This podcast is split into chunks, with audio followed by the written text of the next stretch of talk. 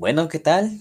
Eh, ¿cómo están todos? Eh, hoy iniciamos el primer episodio en el Rincón de Max y hoy abarcaremos el barroco, principalmente la música, claro, ¿no? ¿A qué me refiero con esto? Bueno, empezaremos hablando sobre qué es el barroco, ¿no?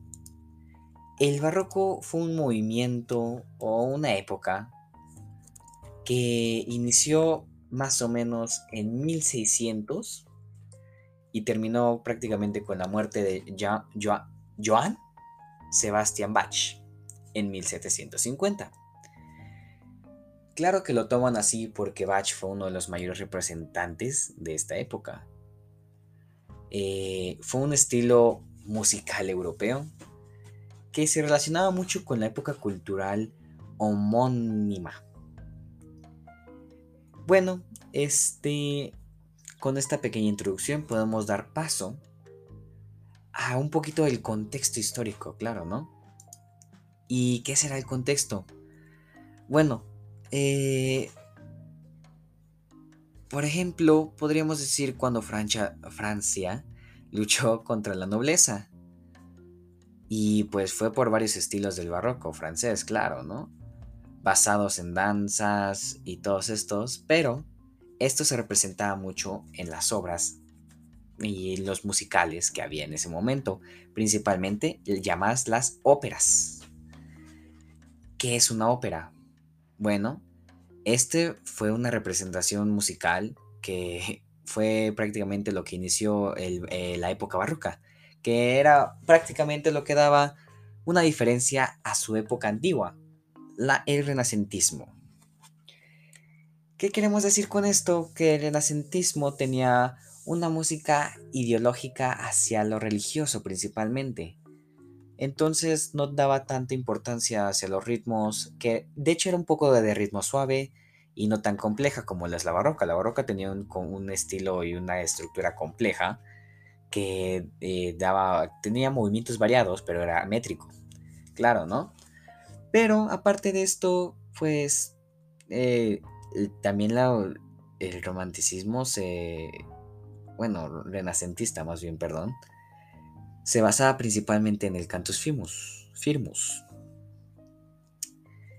Eh, bueno, la música renacentista no tenía esa implementación de vocales e instrumental. Lo que en la barroca fue mucho más diferente, claro. Esto eh, se vio representado, como ya dije, en la ópera, que la, eh, la sinfonía que se producía al implementar la voz y los instrumentales daba un mayor impacto hacia los demás, claro, ¿no?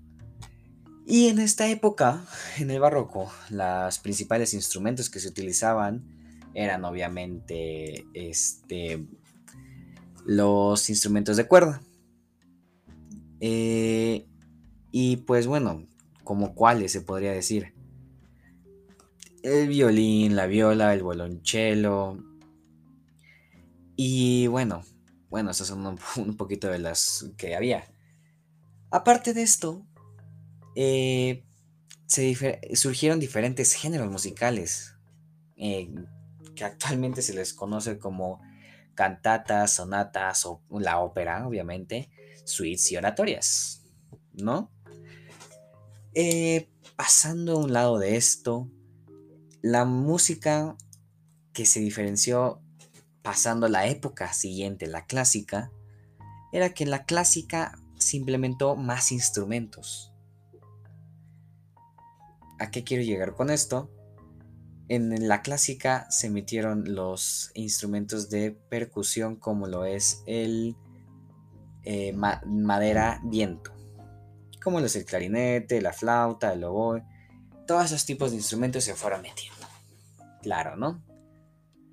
Bueno, otras cosas que podemos abarcar fueron sus representantes, sus compositores más reconocidos del barroco, ¿no? Eh, que podría ser Henry Purcell, Johann Sebastian Bach, obviamente, eh, George Friedrich Handel y Antonio Vivaldi.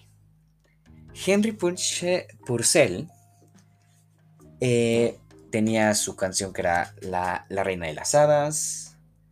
George Friedrich Handel, perdón si no pronuncio bien los nombres, era el Sarabani. Eh, y Antonio Vivaldi, se podría decir que una de sus canciones favoritas era El Verano. Por otra parte, eh, Sebastian Bach. ¿Quién es este hombre? Un músico compositor alemán. Eh, venía de una música, de una familia de músicos. Y pues este estudió mucho sobre la música y era virtuoso en varios instrumentos como lo era el violín y la viola. Pero también el clavecín y el órgano, claro, ¿no?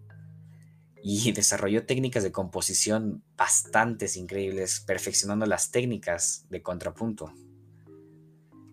Aparte de que también tenía una, un gran... Eh, era un experto en la fabricación instrumental.